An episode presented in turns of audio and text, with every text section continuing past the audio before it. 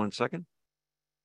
There we go. Welcome to the Tuesday night Bible study. We are in Revelation chapter four. At the very end of that chapter, the little backstory, if you're here for the first time on Zoom or here in person, Revelation is a book of visions that God gave to the apostle John. All the other apostles have died, but this time he's extremely old. He's on the island of Patmos, where God has him right where he wants him, even though he's there as a prisoner. God is using that time to give him revelations about the future. Uh, verse 1 uh, verse 19 of chapter 1 explains that the he's supposed to write down the things that are at that time the things that will soon be and the things that he's seen uh, in the past and that's what he does um, We've seen the seven letters to seven churches that apply to each one of us. That's chapters two and three. And now we've taken a field trip and we're still there to heaven. Chapters four and five, we get more information probably about heaven than we do from any other place in the whole Bible. You remember Paul went to heaven, had a vision of heaven, and he even says, I don't know whether I was in the body or out of the body, but God knows. And he says he saw things that God did not allow him to share, to speak of. Well, John is told, write these things down, what he's seeing. So now we're in heaven and seeing an amazing vision. So let's finish the chapter. Uh, let's see. So I know that you're awake. Say amen. amen. Oh, that was a good one. Those of you on Zoom, say amen. I see it. I see my amen sign. Oh, there's another amen sign. I love it. Okay. they're muted because there's so many of them that would be a loud cacophony of sound. Anyway, the central word, I think it happens 13 times in the chapter four, is the word throne. John doesn't attempt to describe the one on the throne, which is God the Father, but the throne is central. Everybody is mentioned in terms of where they are around the throne. And so there are some strange living creatures, uh, chapter uh, 4, verses 6 and 7 and 8. Um, and they never stop saying, Holy, holy, holy is the Lord God Almighty, who was and it is and is to come. That's verse 8. So then there's 24 elders. We talked about them last week. Could be a representative of all believers. 24 being an interesting number because 12 apostles plus 12 tribes 24. It's possible, can't be sure. Um, we left off uh, at verse 11, which says, uh, these 24 elders lay down their crowns before the throne because they realize the crowns are their rewards, but they realize they would never have done anything for the kingdom of God had it not been for God enabling them, giving them the opportunity, giving them the gifts. So their glory, they're sort of taking off and laying at his feet uh, at the end of verse 10. And this is what they say, verse 11 You are worthy, our Lord and God, to receive glory and honor and power, for you created all things, and by your will they were created and have their being. So they're praising him for and, and ascribing to him glory and honor and power, and especially praising him for the fact that he's the one that created all things. Uh, and it was by his will that they were created. We know from the New Testament that Christ Jesus was at the forefront of the creation also as creator. We looked a little bit last week at that Colossians 1, Hebrews 1, all kinds of scriptures talk about Jesus as the creator as well. So, besides the word throne, I want you to notice how often there is worship and praise in heaven. Um, let's see, do we want to go to some of these verses? Yeah, let's take a brief detour. I know it's early to do so, but it's good exercise for your fingers. Go to Colossians chapter 1. So from Revelation, take a left and go backwards, maybe 12, 14 books. Um, if you get around Ephesians, um, it's two books to the right from Ephesians. Colossians chapter 1. We're just going to be here a second. He's speaking of Christ in chapter 1 of Colossians. And he says about him in verse 15, He, that's Jesus Christ, is the image of the invisible God, the firstborn over all creation. For by him, speaking of Christ, verse 16, all things were created, things in heaven and on earth, earth, visible and invisible, whether thrones or powers or rulers or authorities, all things were, listen to this, created by him and for him. Whose world is this? Well, it's God. God's, yes, but it was created for Jesus Christ, by Jesus Christ as well. He is before all things, verse 17, and I love the physics of the rest of that verse. And in him, in Christ, NIV has all things hold together. One translation has, in him all things consist. Um, he's the cohesiveness for all things in the universe. Pretty amazing. Okay, now flip over to Hebrews, which is maybe seven or eight books to the right. Hebrews chapter one. I just want to look at the creator aspect of our Lord and Savior Jesus Christ. Hebrews 1. Um, let me see what verses I want one, two, four, eight, and 10. Okay. In the past, chapter 1, verse 1, Hebrews. In the past, God spoke to our forefathers through the prophets at many times and in various ways. But in these last days, he has spoken to us by his Son, whom he appointed heir of all things, and through whom he, God the Father, made the universe. He made the universe through Jesus. Um, I can't resist reading verse three. The Son, that's Jesus, is the radiance of God's glory and the, I use this verse with Jehovah's Witnesses and with Mormons. Listen, and the approximate, is that what it says? The exact representation of his being, sustaining all things by his powerful word. Look at verse uh, four. So he, Jesus, became as much superior to the angels as the name he has inherited is superior to theirs. Um, skip down to verse 8.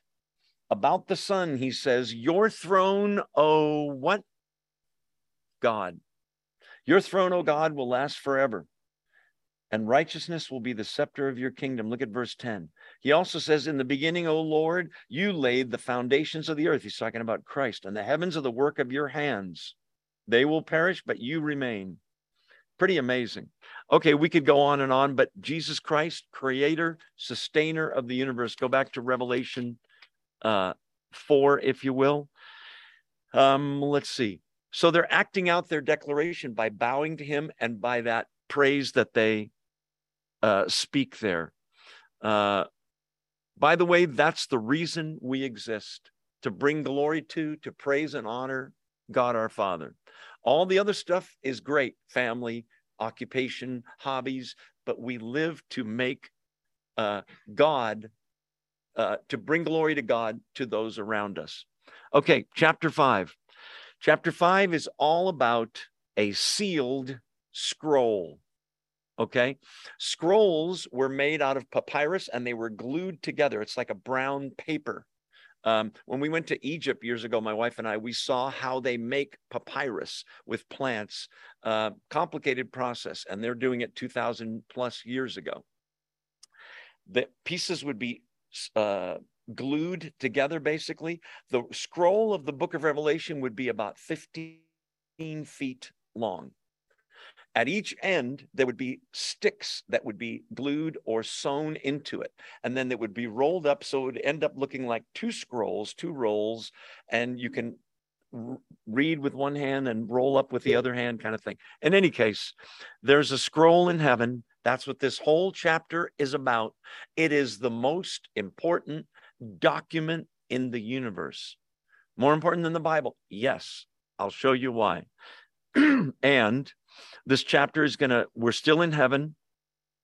The judgments start in chapter six and go all the way to chapter 18.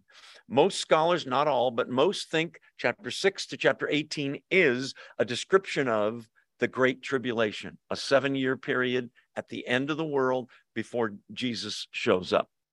So it gets pretty uh, amazing from there on, but I just wanted to give you a little background here. Um, lots of men have tried to rule the world, and no one's ever been able to do it.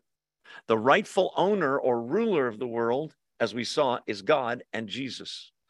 Um, we're going to see that today as well. Um, so let's see. He's got to take the universe back from the curse that happened in Genesis chapter 3 with the fall of Adam and Eve. but there's a lot more to do. We'll talk about what else has to be done. So when the scroll was all done, it would be all rolled up, if you can picture it, and then it would be wrapped tightly with string and tied.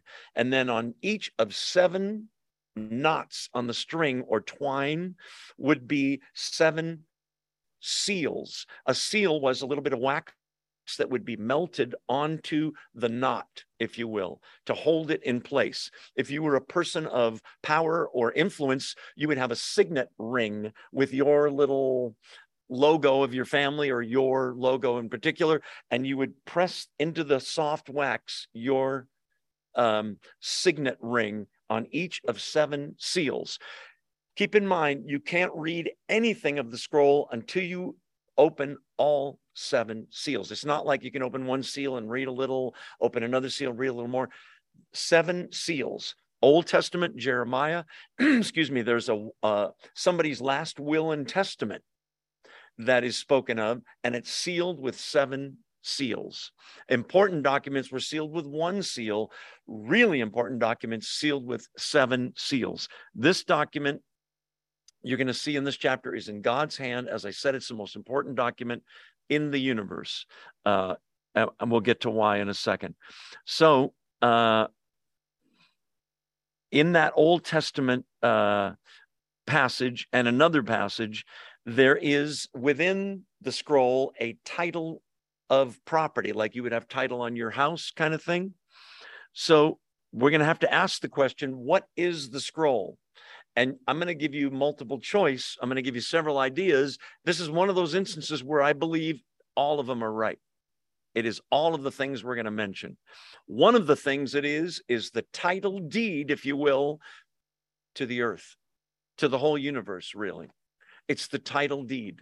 And the question in this chapter is who is worthy to open the scroll, take off the seals, and get the whole thing going? Uh, we already talked about that. Um, yeah. So, uh, you know, I don't want to wait on that before I talk about that. Um, so, uh, in the New Testament, several times we are told that Satan is the small g God of this world. Uh, Paul writes, the whole, uh, John writes, the whole world is under the sway of the wicked one. Since the Garden of Eden fall, God is still God, but Satan is the small g God of this world. Do you remember when Satan tempted Jesus? Uh, I think it's Luke 4 or Matthew 4, one of those two. Uh, he tempts Jesus. Do you remember three ways? One of the three things he says is, he takes him to a mountaintop and shows him all the kingdoms of the world supernaturally and says to Jesus, Satan does, I'll give you all the kingdoms of the world if you'll just bow down and worship me. Of course, knowing Jesus, he would never do that. He quotes scripture every time to respond. My point is what Jesus does not do when Satan says the whole kit and caboodle, the whole universe all the kingdoms of the world, they're mine. I'll give them to you. Jesus doesn't say, no, that's not true, because it is. And so if you wonder why governments are corrupt, Rex and I were talking about that earlier, weren't we? If you wonder why there's such problems on planet Earth, whether it's war or people stealing from one another or child abuse or rape or murder or lying, or whatever it is. All of those are hamartia in the Bible. Fancy word, it just means sin. It's a Greek word. And all of it goes back to one moment in Genesis 3 when Adam and Eve sinned. Whatever this uh, scroll is, it is the key to reversing all the bad stuff. It is God bringing justice, true justice, to the earth. No Johnnie Cochran's getting people off. If, if they committed a crime, they'll be judged. It's also a time for Christ to return and reward all believers.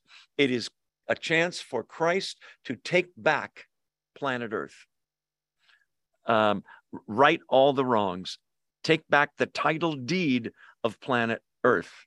Um, throughout the world, there's been a lot of loose ends So and so ripped people off and he got away with it. So and so murdered somebody and he got away with it. And the answer is in the Bible no, he didn't. No, she didn't. In the end, there is absolute total justice. And one of two things happens for all sin. Either if Harold over here sinned, either he pays forever for that sin, or if he's a believer and has confessed Jesus Christ as his Lord and Savior, and uh, in that case, all of Harold's sins were on Jesus at the cross, and he is instead of being punished, he is rewarded for faith. That's the only two possibilities. There's no third gray area. That's it. Okay. This scroll is also God's will for the earth. So it's a title deed, it's God's will, it's all judgment, it's all reward. Some have said it's the whole of Scripture as well. And it's all bound up. Daniel is told in the book of Daniel, seal up the scripture, seal up the prophecy till the times of the end. We may be close. Who knows? Um, so, this is the comprehensive program for God for the future, where he ties up, and I'm going to bring this metaphor back in a second. He ties up every loose end. Uh, let's see. The emphasis is not so much so far on the scroll or even the seals, it's on who can open it. Let's dive in, shall we?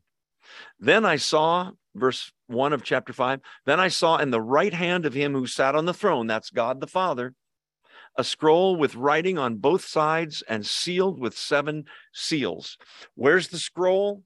It's in God's hand. Okay?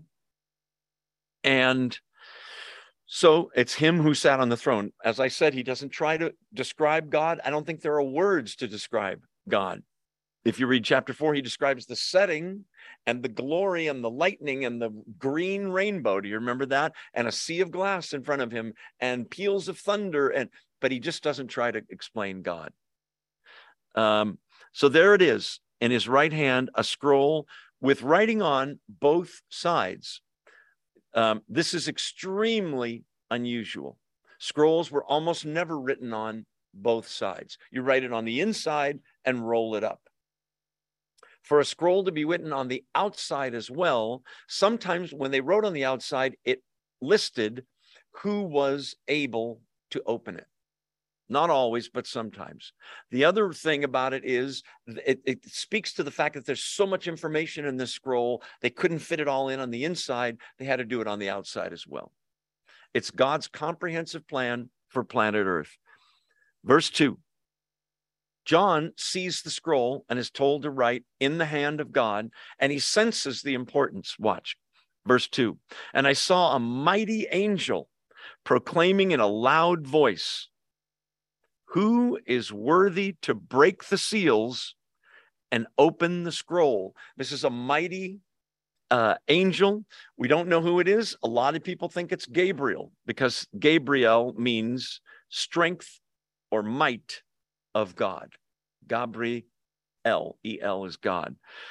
Some angel is giving a challenge to the universe. Who can open the scroll? Uh, specifically, it says, Who is worthy? Worship is a word that comes from the word worthship in English. Someone's worth. They're worth so much. That's why we bow to them. That's why we worship them. So he asks the question who's innately, inherently worthy in character, holiness, virtue? Who's the rightful heir? Who is able? So, with that, you would have to say, once we know what's in the scroll, you're also asking who can overthrow Satan? Who can wipe out demon power? Who can judge sinners? Who can reward the faithful? Who can obliterate death and sin once and for all, reverse the course, take the world back? Who can? First, let me tell you who can't Abraham, Adam, Noah, Moses, uh, anybody in the Old Testament, King David, these people were so honored by the Jews. How about in the New Testament? Peter, the head of the apostles? No. John the Baptist? No. John himself, an apostle? No.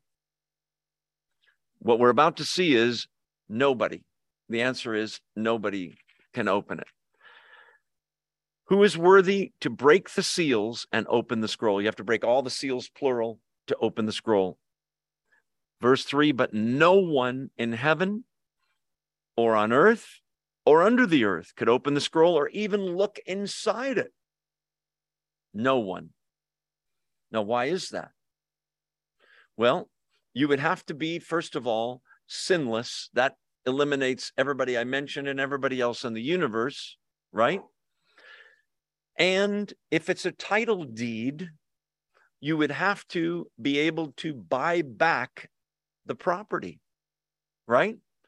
And so there is uh, there was a rule in Judaism that you had to be if somebody if Jesse had a property and had lost it and someone was going to buy it back for him, they had to be listen three things related to Jesse, family member. Jesus is related to us in that although he was fully God, he lowered himself to become a human being with flesh and blood on planet Earth. So he's related to us. That's number one. The second thing is the person had to be willing to do it, to open the scroll. But the third thing is able. The reason the only person is Jesus Christ, you already know, don't you? Because you've been reading ahead. I saw you. He's the only one that's able to open this scroll. He's the only one that is sinless, the only one that actually paid the price. We'll see that in a second and exactly how he did so. Um, so, John chapter uh, 5, no one's able. John, verse 4 I wept and wept because no one was found who was worthy to open the scroll or look inside. In the in the greek the way this reads is not he shed a few tears. It means he was weeping uncontrollably like wailing and it, it's such a big deal that he gets it that this scroll is the centerpiece the main thing. Maybe he thinks all the promises of god for justice for reward for heaven for eternal life all of them are now on pause like a video on youtube or they're all temporarily on hold, or maybe they're canceled. He's wondering, You brought me up here to see this, and now there's no one. So he's weeping uncontrollably, wept and wept, NIV has, because no one's worthy. Verse five. Oh, um, there's a scholar, in fact, he's a relative of a friend of mine uh, in Las Vegas. There's a scholar named W.A. Criswell. He writes about this. John cries all the tears of the history of planet Earth. Every tear, uh, the tears of Adam and Eve, Eve, as they had to leave uh, Eden, as they mourned the loss of their son Abel. Do you remember that? Cain kills Abel. All of the tears of Israel uh, in their bondage, the tears of God's people who were persecuted, who were martyred, the tears of all injustice, of all pain caused by whatever it may be, the tears of death, the tears of disappointment, of suffering, of heartaches, all the curse of sin is behind it all. So he's crying the tears that have uh, be, you know, all humanity has had that same feeling that something's not right. Will it ever be resolved? Verse 5. Then one of the elders, remember the 24 elders? One of the elders said to me, Do not weep. Really, it, it, literally, it's stop weeping. Do not weep. See or behold, it's like, look, wow, check this out. The lion of the tribe of Judah, the root of David, has triumphed. He is able to open the scroll and its seven seals. So we got to take this verse apart. Um, first of all, the lion of the tribe of Judah goes back to all the way back to Genesis 49, where uh, Jacob is describing all the tribes of Israel. And when he gets to Judah, uh, in Genesis 49 9, he talks about Judah being a lion.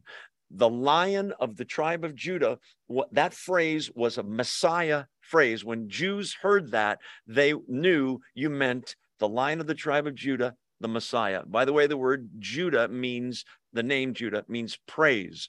Of the 12 tribes, Jesus, you would think, would be in the tribe of Levi, a priest. Not.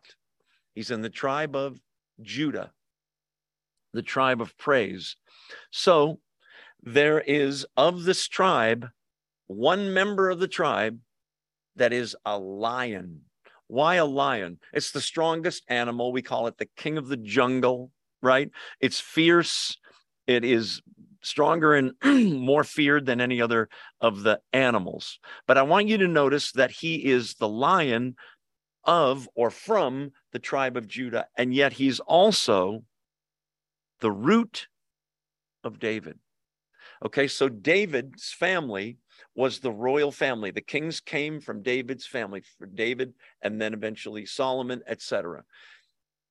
The Bible is picturing the, the tree, the family tree of David, as having been sawed off at the dirt. It's done. There's no more kings, but out of that stump comes a new shoot, a new tree. Jesus calls himself the root and the offspring of David. Both the root, meaning the source of David. He created David. He was before David. He's greater than David. And yet he's from David in terms of his family. He's both. So this is the lion. This is good news. The lion of the tribe of Judah, the root of David, has been victorious or has triumphed in what way? In a really ironic way. If we talk about military leaders and I say, so and so just won a huge triumph, a huge victory. You would expect that he won a huge battle. He, against all odds, he won a war. He's coming into town on a white horse as a victor. Jesus, folks, won the battle. He triumphed in a way that was so unexpected for the Jews. The Jews quoted Lion of tribe of Judah when they talked about the Messiah. What do you mean? We've talked in this Bible study a lot about the fact that there are two sets of scriptures in the Old Testament that predict a Messiah. One set is the lion of the tribe of Judah. He is victorious. He comes to the earth to rule on the throne of his father David. He um, punishes all evil. He punishes the enemies of Israel who persecuted her. He punish, punishes all the people that persecuted Christians. He punishes all sin. He rewards righteousness and faith. He takes the throne of the whole world, the lion of the tribe of Judah. When a Jew talked about the Messiah, that's what they expected. What do you mean? I mean a strong leader. I mean a military genius, a political military leader who would show up and take control. That's what they were hoping for to overthrow the yoke of the Romans, to overthrow the yoke of anybody else that was persecuting them. We want the Messiah, the lion of the tribe of Judah. That's one set of scriptures in the Old Testament that talk about the Messiah. But there's a whole nother set of scriptures that talk about a different, sounds like a different guy. Uh, Isaiah 53, Psalm 22. Um, turn with me just for a second to Isaiah 53. So, how do you find Isaiah? You go to the middle of the Bible and you're close, basically.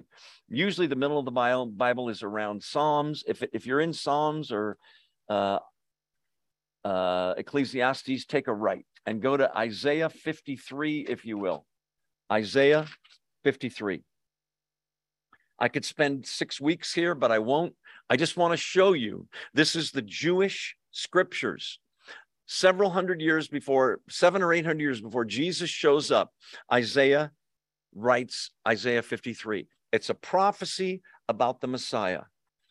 You say, well, we already know about the Messiah, Joe, the king, the lion of the tribe of Judah.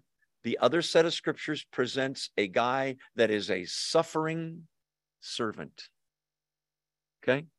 They are the same person. You say, how can that be? The first time he comes to planet Earth, he's the suffering servant. He dies for the sins of the world. The second time he comes, the second coming, don't expect the meek carpenter, the baby in Bethlehem. Don't expect that.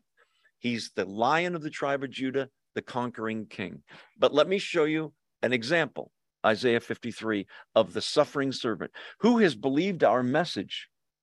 And to whom of the arm who to whom has the arm of the lord been revealed? He grew up before him like a tender shoot. Remember the shoot coming out of the stump? Like a root out of dry ground. He had no beauty or majesty to attract us to him nothing in his appearance that we should desire him. Okay who is this guy isaiah? He was despised and rejected by men. This is jesus the first time he comes a man of sorrows, familiar with suffering, like one from whom men hide their faces. He was despised, and we esteemed him, we the Jewish people, esteemed him not. Surely he took up our infirmities and carried our sorrows. Yet we considered him stricken by God, smitten by him, and afflicted. Now, notice the synonyms for suffering and for sin. Watch. He was, verse 5, pierced, suffering, for our transgression, sin. He was crushed, suffering, for our iniquities, sin.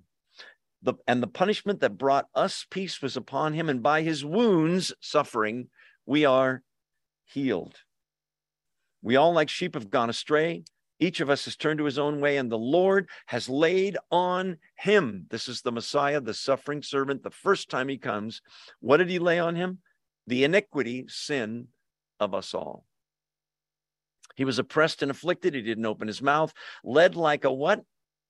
Lamb. That's going to come back in a second. He was led like a lamb to the slaughter. That word is in Revelation 5. And as a sheep before her shearers is silent, so he did not open his mouth. Verse 8 by oppression and judgment. Remember all the seven false trials. He was taken away. And who can speak of his descendants? Did he have children? That verse says no. For he was cut off from the land of the living. Now, if you're a Jew reading this, you're saying, oh, they kill him, whoever this dude is, cut off from the land of the living. For the why was he cut off for the land of, from the land of the living? End of verse 8. For the sin, transgression of my people, he was stricken. He was assigned a grave with the wicked. He dies with two criminals, remember on the crosses? And with the rich in his death, Joseph of Arimathea gives him his tomb. Remember that?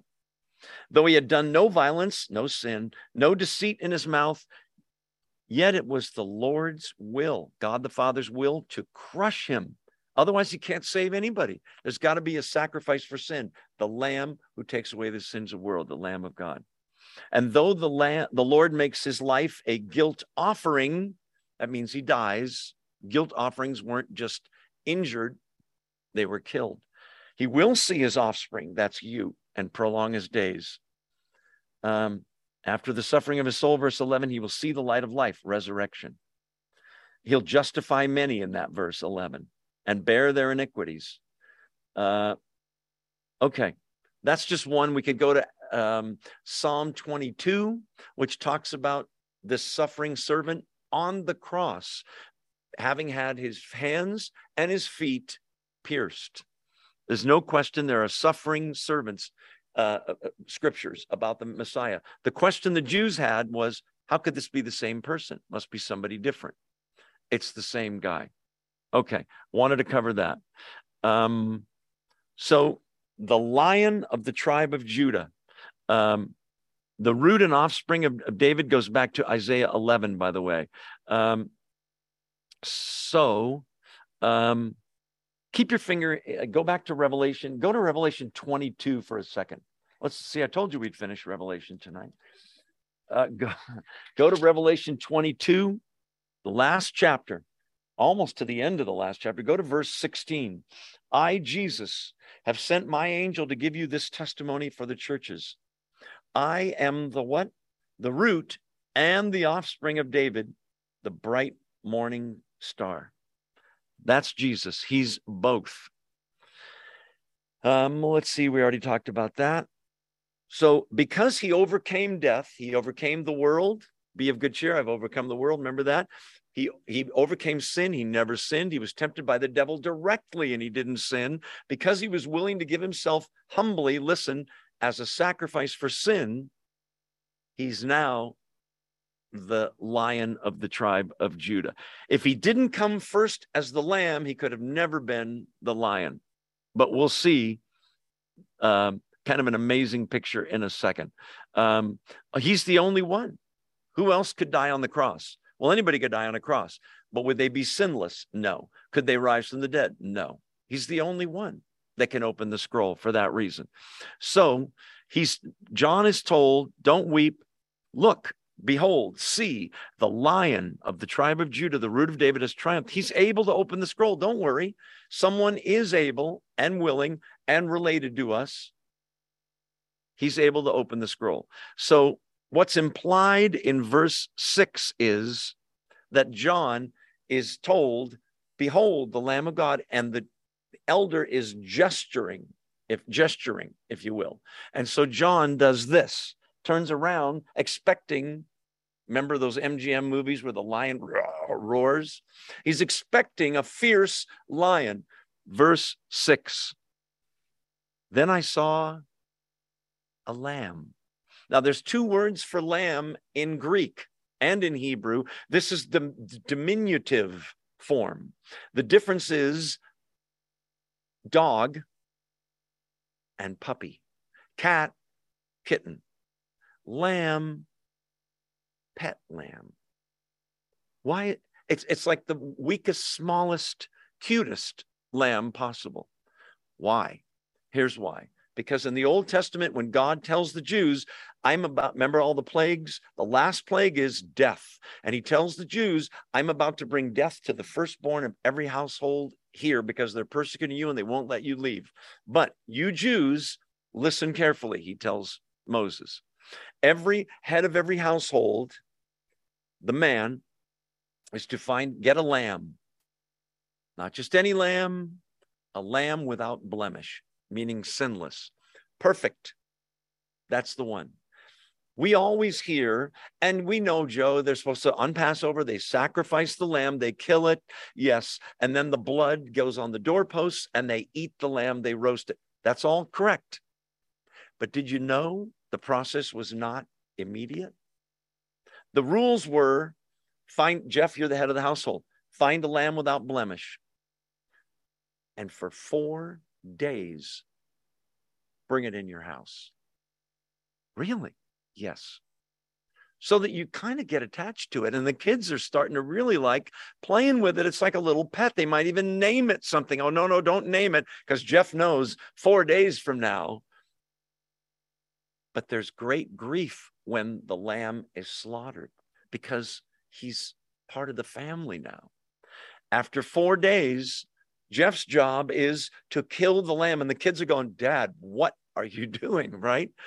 Kill the lamb they cook it and they eat it, take it in, put the blood on the doorpost. God passes over those houses and doesn't hurt anybody in that house because that shows they had faith in what God said.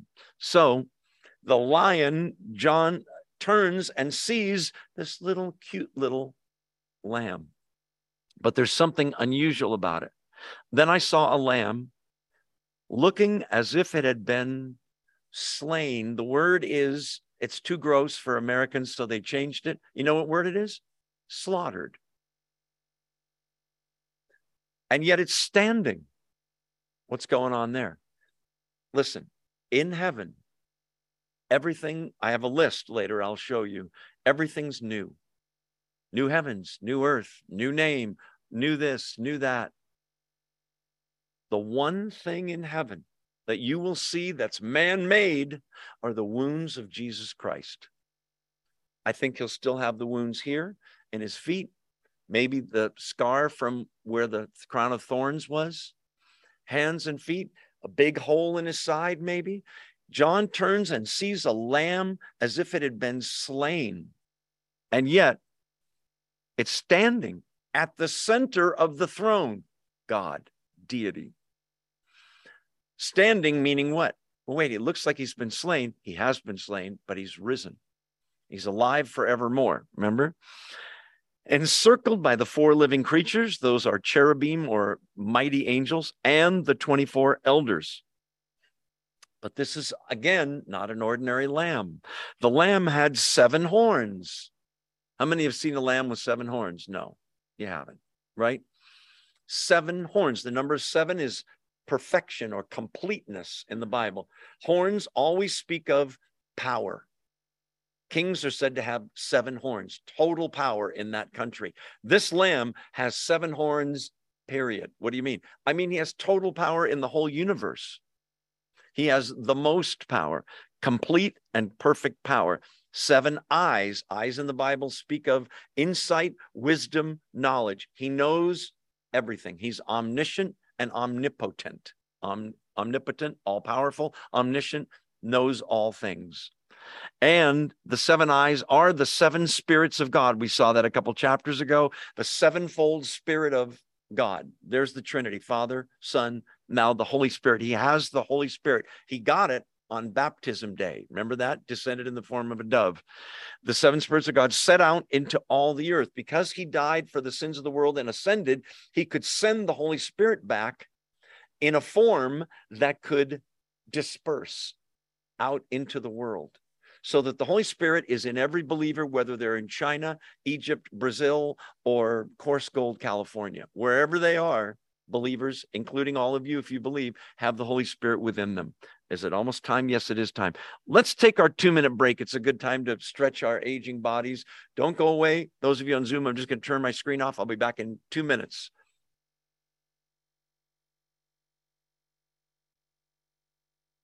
Here we go. Welcome back to the Tuesday night Bible study. Um, so the lamb now becomes the central figure in the story, along with this mysterious scroll. The lamb is the central character in the whole scene. He's been slain and he's alive, ready to complete his work, if you will. Um, as I said, if he didn't come as the humble lamb the first time, he would never be able to come as the conquering lion, the king, the Lord, the second time. Um, we already talked about that. All uh, Jesus says, All authority in heaven and earth have been given to me, Matthew 28. Um, the principle, though, of the humble lamb now becoming the king is that humility is always pre- precedes exaltation. Uh, okay. Verse six, there he is. Central figure now at the center of the throne, the lamb seven horns, seven eyes, seven spirits of God, sent it out into all the earth. So there's action now. And John watches in verse 7 as he went and took the scroll from the right hand of him who sat on the throne. He takes the scroll from his father, God, proving he is able to do so right? Presumably, if anybody else tried, by the way, no angel could do it, as we said. Certainly, Satan couldn't do it. Gabriel and Michael couldn't do it. No one could do it. The Messiah had to be fully God, sinless, and fully man um, to be able to pull this off. It's an amazing thing. He's the only one. Let's also include Mohammed and Buddha and Confucius and every other religious leader. Could Billy Graham? That's a pretty holy dude. How about Mother Teresa? Forget about it. Or forget about it if you're from New York, right? Only Jesus Christ. Um, this handing off of the scroll is a symbolic transfer of power. God has a plan for the earth He's handing the plan to the guy that can make it all happen. Um, he's going to execute judgment. Um, yeah, we already talked about that. Okay, verse 8. So he takes the scroll out of the right hand. So you can hear a pin drop up in heaven. There's no one worthy. John's wailing like a little baby. And then the guy says, Stop, don't cry. The lion of the tribe of Judah. Well, which is he? He's both. He comes the first time as a humble lamb, he comes the second time as a lion to rule. Um, let's see, verse 8. And when he had taken it, there's an immediate reaction in heaven in the throne room. By the way, I said last week, don't picture the throne room like the average size of a bedroom or a large family room. Picture it as an indoor stadium Okay, I think it's grandiose. I think it's incredible. Verse 8 And when he had taken it, the four living creatures, those are cherubim, remember how weird they are? Six wings, eyes all over the place, um, four different heads. We talked about that last time. The four living creatures and the 24 elders fell down before the throne? No. Before God the Father? No. Before the lamb. Proskuneo, it means worship. And the and the way it was done is you get on your knees and then you touch your forehead to the ground or to the earth as a sign of absolute submission and worship. When my wife and I were speaking of Egypt, I mentioned earlier, when we were there, several times, I can't remember if it's four or five times a day, they play through a PA system that would fill a stadium in every city, the call to worship, uh, which is in uh, Arabic, and it's all this weird language, and I don't know what they're saying. But no matter where you are, we were in a jewelry store in downtown Cairo, just kind of walking through something to do before waiting for some tour we were going on. And there's all these people in there. Instantly, when they all hear that, the men, this is in a jewelry store, all get down on their knees and touch their forehead to the floor in worship of Allah, which is a false God, I'm sorry to say. It's amazing. The men that are devout Muslims, you can totally tell by looking at them, believe it or not, because they all have a bruise or dirt here. I'm not kidding. And it doesn't wash off. They do it five times a day, every day. They all have a dark spot on their forehead. Um, so that's what's happening in heaven. They're all bowing down to Jesus. If Jesus, the Lamb, the Lion, is not God, then this is blasphemy of the worst kind in heaven. But he is. He receives worship when he's on the earth, if you remember, several times. And so they're all falling down uh, to worship this God Let's talk about the Trinity for a second. I know we've done this 20 times in this Bible study at least. Because you say, wait, there's God the Father on the throne. Yes. Is he still there? Yes. But the Lamb is Jesus. Yes. And then there's the Holy Spirit. Yes. And the three, Father, Son, Holy Spirit, are the one God because Christianity and Judaism are mono one theistic God, one God, revealed in three persons. There's three planks to the Trinity. That's all. It's simple. Number one, there's one God. Hear, O Israel, the Lord our God, the Lord is one. There's only one what? God. But within the nature of the one God, there are three personages Father, Son, and Holy Spirit who in the Bible are all called God. They all have the same, excuse me, characteristics. They're all omniscient, they're all uh, uh, om- omnipotent, they know all things, they have all power. Uh, in Acts 5, Ananias and Sapphira lie. Do you remember about the property they had? The price they sold it for. They are told by the Apostle Peter um, that they have lied to the Holy Spirit. And then Peter says in Acts 5, You have not lied to men, but to God, equating the Holy Spirit with God. The, the Trinity, Father, Son, Holy Spirit, show up, the three of them at once, at key moments in the Bible. Creation. In the beginning, God created the heavens and the earth, God the Father. The next verse says, and the Spirit of God was moving over the surface of the waters. We know from the verses I just read you that Jesus also is creator and God. Some see, let there be light being in a reference to Jesus as the light. Father, Son, Holy Spirit, there at creation. Excuse me. Baptism of the Lord Jesus. Do you remember this? Who's getting baptized? Second person of the Trinity. Who speaks from heaven? First person, God the Father. This is my beloved Son in whom I well am I'm well pleased. Hear him. Remember all that? What about the third person? Descends in the form of a dove, Holy Spirit. There are verses in the Bible that say God the Father raised Jesus from the dead. Is that true? It is. But there's also verses that say the Spirit raised Jesus from the dead in Romans. There's also this verse destroy this temple, Jesus talking, and in three days I will raise it up. Who raised Jesus from the dead? Father, Son, Holy Spirit. Answer God raised Jesus from the dead. Plank number one, there's one God. Plank number two, there are three personages Father, Son, and Holy Spirit, and they're all called God in the Bible. All three. The three who's are the one what. One what, three who's. Third plank of the Trinity. This is simple, but you'd be surprised people mess up on this one. The three, Father, Son, and Holy Spirit, are distinct.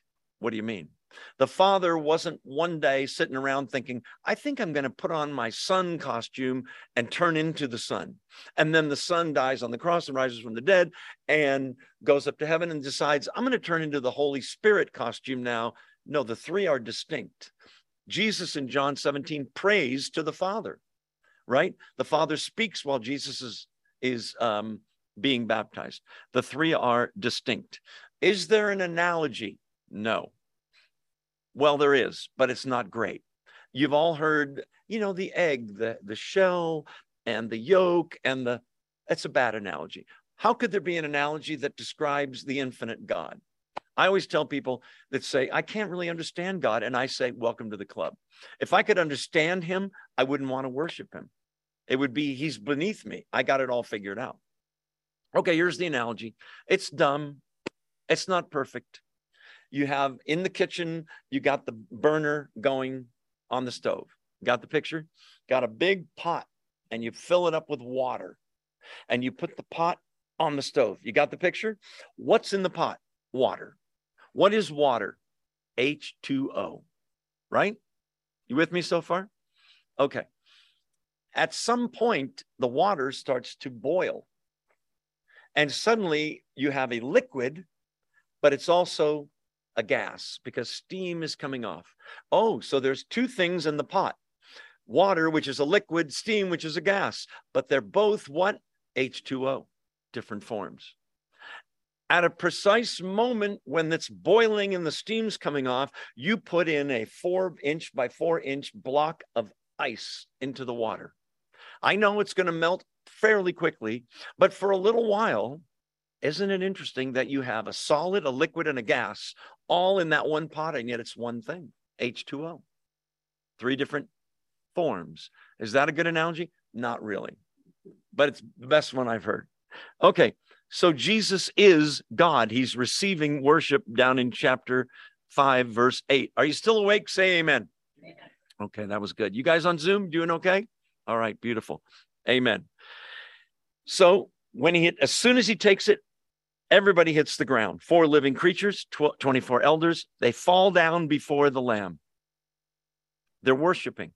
We'll get to their song in a minute.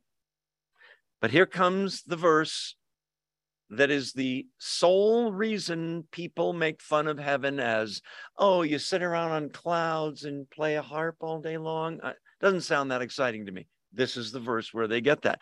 They each had, each one had a harp. That word is really more like a lyre, L Y R E, a zither, or even a type of guitar that you would play with a, your fingers or with a pick. It's a musical instrument. Can I get an amen, Jeff? A musical instrument accompanying worship. They each had a harp. Where did they learn to play? They have lessons up there you know, you got plenty of time. Okay. And they were holding golden bowls full of incense. What are those golden bowls of incense, John? Which are the prayers of God's people. You ever feel like when you pray, your prayers are going up and they're hitting the ceiling and they don't even get through the roof, let alone all the way to heaven? Forget it.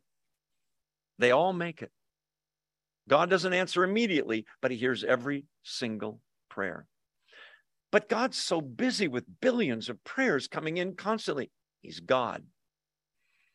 How precious are the prayers? They're in golden bowls, like incense, which is a fragrant aroma that reaches God's nostrils, if you will. He's not a man, but it's an analogy. They're, they're each holding a harp and golden bowls full of incense, which are all the prayers of God's people throughout all history, all the prayers for including how many of you said of you have said this? Thy will be done. thy kingdom come. We're going to see it all in this book, those prayers. All the other prayers for healing, you heard me pray, for sustenance, for a job, for a mate, for a reconciliation in a marriage or a family or whatever it may be. All the prayers of the saints matter to God. They're in golden bowls up there. Beautiful. And they sang a new song. What's who's they? The four living creatures, the 24 elders. Probably John isn't standing there like this. He's probably on his knees too, going, Wow, this is amazing. And they sang a new song, saying, and I won't sing it because it doesn't have sheet music, so I don't know how it goes. You are worthy. Wait, who are they singing to? Previous, by the way, there's five songs here. The first two are to God the Father, the second two are to God the Son, the fifth one is to both. Trinity. Worship one, worship the other. You are worthy to take the scroll and to open its seals because you were slain of all things. What's the qualification for this job? Oh, a four year degree in college, and you have to have job experience. What's the qualification for this job? Slain. Well, a lot of people have been slain, Joe, over the centuries. Not like that. Not sinless, not willingly dying for the sins of the world. What love is shown on that cross? You were worthy because you were slain, and with your blood, you bought something. Bought something with his blood. You purchased, remember, it's the Lamb who takes away the sins of the world. What did he purchase? With your blood, you purchased for God people, persons from every tribe and language and people and nation. Okay, what's going on here? This is the cross, isn't it? the sacrifice of Jesus Christ. It gives you the, the absolute scope and magnitude of that sacrifice. We're going to take that apart in a second. Um, let's see. Okay, I'm turning the page in notes. I just realized what I want is over there. So they're singing to the Lamb. Um, in Isaiah 42, the Jews are told to sing a new song reg- regarding a greater deliverance God is about to give them. God's about to give them the ultimate fulfillment of the deliverance of Jesus Christ. Um, so we already talked about that. Um, it's a new song. The word new appears all through the book of Revelation a bunch of times. Uh, the Jews could never sing a song about full and total forgiveness of sins once and for all. Never. You know what it was? Slay a lamb, like we mentioned for Jeff and his family, but you'll do it again next year because you sinned again. It's a temporary covering, not Jesus' death. It's permanent. So, um, total forgiveness. It's men are sealed with the Holy Spirit. That's new. They receive a priesthood, a new kingdom, a new heavens, a new earth. Notice that it's all nations. That's new for the Jews, isn't it? All nations, every language, every tribe, every people people it doesn't mean everybody's saved it means from each there are saved people from korea brazil argentina wherever right even america um, a pretty amazing thing um, let's see. When people came into the presence of if you ever were lucky enough or powerful enough or influential enough you might get to meet the emperor okay? Caesar. If you came into his presence, the standard greeting in, in I think it's Latin, uh, is the words, hold on, I have to find it again. Vere, V E R E, dingus, D I N G U S. Do you know what that means? You are worthy. That's what they would say to the emperor. That's not what's happening in heaven. They're saying that to Jesus Christ and Him only. You are worthy because he was slaughtered. So before it was praise for God's creation, now it's about redemption. It talks about the price, he was slaughtered.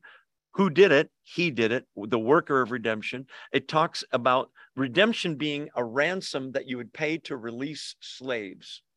Um, and that's what he did. We were slaves to sins. It was a payment to God, it was a payment by his own blood. We talk a lot about the blood in Christianity. I'm fond of saying that people say you're saved by the blood. Listen, every time the word blood refers to salvation, it does not mean just blood. Because if all Jesus had to do was bleed, they could have just cut him and he could have bled out a quart or a pint, put a bandage on it, and give him an infusion. They didn't have those, I know. But when you read blood, it means death. By the blood of the lamb, they didn't bleed a lamb, they killed a lamb. It means his death. So, anyway, um, the scope, every tribe, tongue, people, nation, the depth, um, we'll see in a second here. But the scope of the praise is because of how amazing this sacrifice actually is. Hold on. Uh, he's worthy to do that because um, he died in their place. Look at verse 10. You have made them, who's them? The people that he bought. The people, all that are saved, Jews, Greeks, Japanese people, all over the world. You've made them to be right here. If it just said residents of heaven or possessors of eternal life, that would be amazing enough, wouldn't it? God goes overboard. Have you noticed? You've made them to be a kingdom and priests to serve our God, and they will reign on the earth. That's overboard. It's abundant love, isn't it? Um, a kingdom. Now, with a kingdom, you have to have a king. King of Kings, Lord of Lords, Jesus Christ. And priests. What did priests do? They were a representative of um, of uh, God to the people. They also um, performed sacrifices. You say, well, wait, Jesus is the sacrifice. That's right. Romans 12 says our sacrifice is a, a life dedicated to Him, basically. Romans 12, 1 and 2. Um, obedience and all of that. Okay, you made them to be a kingdom and priests to serve our God, and they'll reign on the earth with him. We sit on his throne. We said last week, believers judge angels. We will judge the world. That's amazing with Christ, obviously, subservient role. Um, okay, I'm still reading notes. Uh, yeah. Praise for his redemption. Yeah, it's an amazing thing.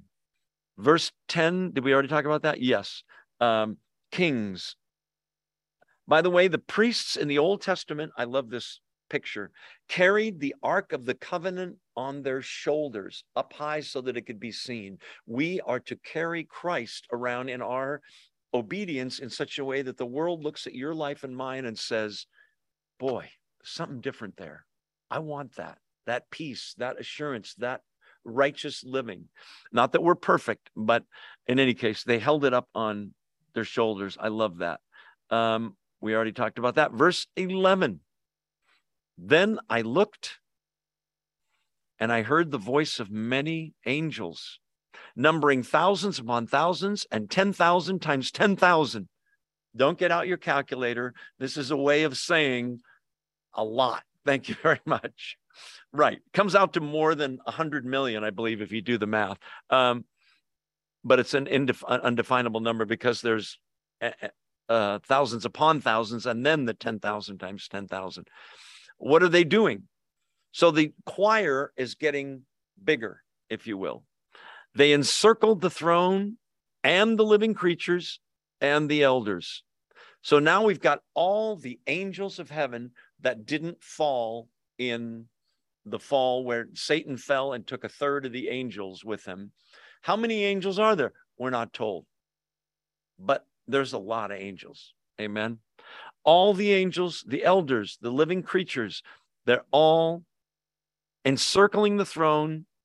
Verse 12, in a loud voice, they were saying, really singing. This is another song. This is to Jesus again, number four. Worthy is the Lamb who was slain. We sing that in church, don't we? Uh, worthy is the king who conquered the grave. That's the next line in that song. Worthy is the lamb who was slain to receive power and wealth and wisdom and strength and honor and glory and praise. Did you count the word and there? And, and, and. Is that bad English? No, listen, there's a way in Greek you could just do it the way you would in English. In English, you would say, worthy to receive power, comma, wealth, comma, wisdom, comma, strength, right? You don't need and, and, and. It's done in Greek and in the Bible for emphasis. And, and, and, and just when you think you're done, and look at the list again. Who has all power and all wealth? All the wealth in the universe, it's all his. It was created for him and uh, by him. And wisdom and strength, all the strength, all the honor and the glory and the praise is his. If worshiping God in church on Sunday or at home in your house alone or wherever you worship God is kind of mundane and tedious and boring for you, you need to rethink it. And here's why because that's what's going on up there. It seems boring to me. I don't think it will. I think the most fascinating thing will be the Lord Jesus Christ and God the Father in heaven. And it won't be boring in any way, or it wouldn't be heaven. Amen. So there's that loud voice. They're singing. Now picture the whole stadium full of people. Lightning that we saw before, thunder. God is pleased that the Son is being worshiped, praised, adored. Um, we already talked about that.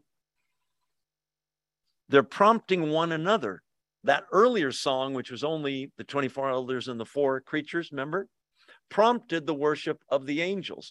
In the in this these chapters, one is prompting the other. We ought to be prompting one another to that same kind of worship.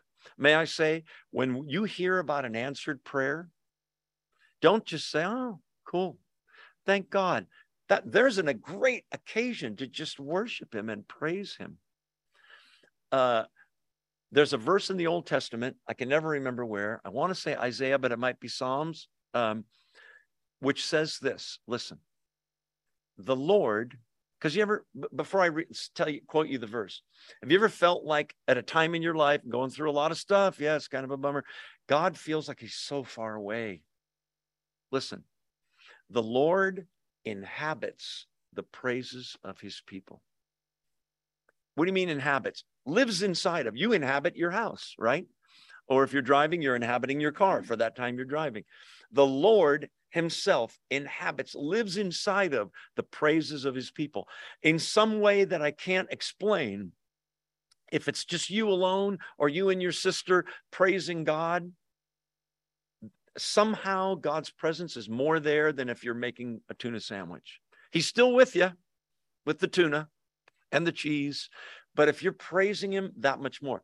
However, if you're in a building with 50 or 100 people worshiping and praising God together, how much more is his presence in that room? How much more awesome is it? Let alone a stadium with 500 people or a thousand or 20,000. Pretty amazing thing. Praise in heaven.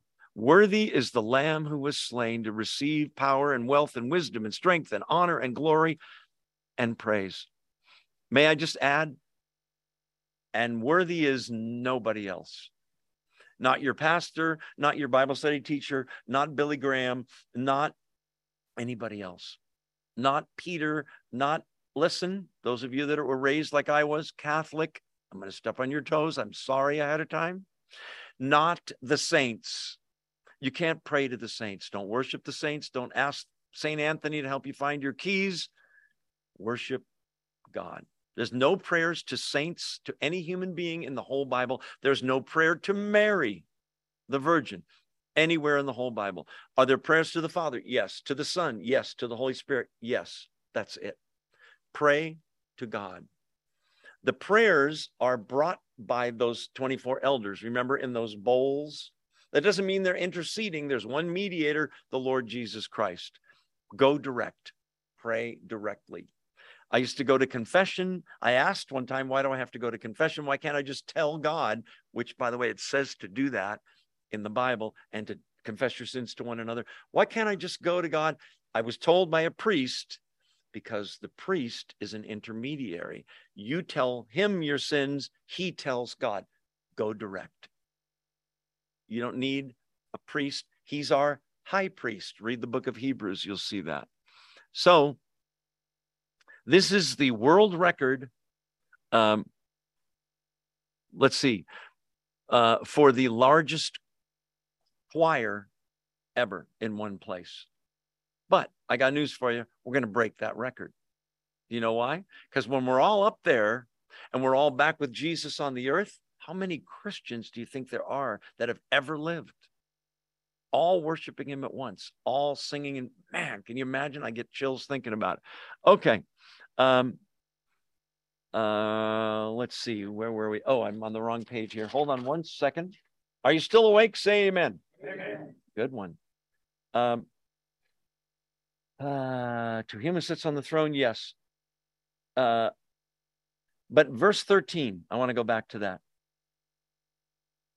Because uh, you know what? I have it wrong here. Yep. Verse 13. Then I heard every creature in heaven and on earth. Okay, every creature in heaven, that's all the angels, everybody up there. Um, it could be all the deceased people that have believed to that point when this is happening. By the way, this is what will soon take place. It's future. So this does, does not happen in the first century when John's writing it. He's given a vision of the future. I wanted to mention that. Verse 13. Then I heard every creature in heaven. That's already a giant number, isn't it? And on earth. Wow. So there's creatures in heaven when this is taking place, creatures on earth, and he's hearing all of them. Oh, wait, and there's more. You know those guys on TV? But wait, what if we double the offer? And under the earth, what's that? Those that have died, um, creatures in heaven, on earth, under the earth. But wait, there's more. And on the sea, and all that is in them and they're singing. Okay, pause. This is, I misspoke. This is the world record for the largest choir ever. Well, Joe, there's a question here. Are you saying every creature? Not every creature is a believer. First of all, there's a lot of people that don't believe. Narrow is the way that leads to salvation. Few there are that find it. Broad is the way that leads to destruction. So there's more unbelievers than believers on planet Earth, right? Right. But you're forgetting every knee shall bow, every tongue confess that Jesus Christ is Lord. You mean every? I mean every. But there'll be two categories. You and I, believers, will do it willingly, joyfully, with tears in our eyes, happily, because we did it when we were on the earth, praising God, right? And we'll bow to him and confess Jesus. But there's another category, and that's the people that didn't believe in him that will do it reluctantly, sadly. Oh no, he's the Lord. And they'll every knee will bow, every tongue will confess that Jesus Christ is glory is Lord to the glory of God the Father. By the way, that that verse quotes Isaiah, where it's talking about, wait for it, God the Father. Well, isn't that a contradiction? No, you're still praising God. Every knee every tongue. Okay, but now let's split hairs on verse 13. Every creature, even the ones in the sea, on the sea, under the earth, in the earth. Are you just talking people here? No. Cats, chickens, mosquitoes, every creature. Uh, my grandson, when he was a little boy, my daughter, there was a spider running across the wall, and my my grandson was a little afraid and pointed it out, and my my, uh, my daughter, their mom, killed the spider, and my grandson Luke thought about it and said, "Mom, spiders go to hell, right?" Kind of ladies, can I get an amen? In any case, every creature everything. Okay, let me give you some unbelievable examples. Isaiah 55, 12. Because we're even going to include inanimate objects. Watch. The mountains and the hills before you, speaking of God, shall break forth in singing. What will? The mountains and the hills. All the trees of the field shall clap their hands. Don't you love that? Um, go to Psalm 148 for a second with me middle of the Bible. You can find it easily now. You're getting pretty good at this, aren't you? Psalm 148. Not in the top 100, but it's still a big hit. 148. And uh, verse 3 Praise him, sun and moon. Praise him, all you shining stars. Praise him, you highest heavens, and you waters above the skies. Let them praise the name of the Lord, for he commanded and they were created. Who's praising God? Verse 7 Praise the Lord from the earth, you great sea creatures, all ocean depths, lightning and hail, snow and clouds. He means for the lightning and the snow and the clouds to praise God. Stormy winds that do his bidding, you mountains and all hills, fruit trees and cedars, wild animals and all cattle, small creatures and flying birds, kings of the earth and all nations praise the Lord. Let them praise the Lord. Verse 13. Now I want you to turn to Romans chapter 8, way over in the New Testament.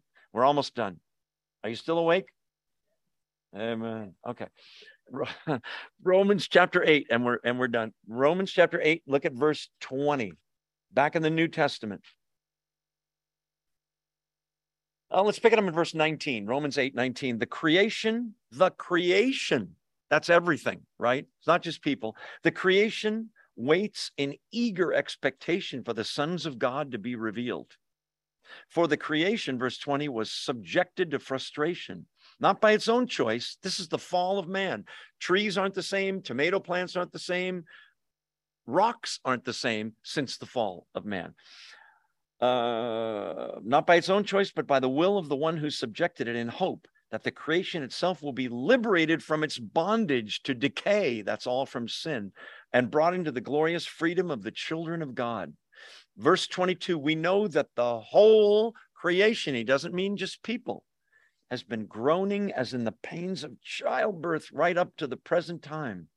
Not only so, but we ourselves who have the first fruits of the Spirit groan inwardly. We can't wait for heaven as we wait eagerly for our adoption as sons, the redemption of our bodies. That's hope. And that's the largest choir ever. Little chickens with their beaks. Praise the Lord, you know. Pretty amazing. Verse 13. Um, every knee will bow, every tongue will confess. So, as I said, there's four, uh, two hymns to God, two hymns to the Lamb. This last one is to both of them. Nobody goes to heaven unless they're already used to worshiping the Son and the Father. Let's close with prayer and we'll get out of here because it's we're right on time. And we didn't finish the book. I'm a little surprised, but we we got pretty far though. Let's pray, shall we? Thank you, Father, for your kindness and this time we could spend in your word. Thank you for the lamb who is also the lion Without him, God, there'd be no one to open the scroll, and the whole plan of God would be put on hold. All of the judgments, all of the salvation, everything would be on hold, and there'd be no resolution uh, in the world, Father. Thank you for this glimpse of the future. Now we're going to see things really get interesting as we see the scroll opened, God, and the glorious, victorious coming of the Lord Jesus Christ later in this book, God. Give us a greater understanding and more meaning to our individual and corporate worship as we come together to praise you, to praise your Son. Indeed, it can be said, we owe you everything. Thank you, God, that you've given us each other as brothers and sisters as well.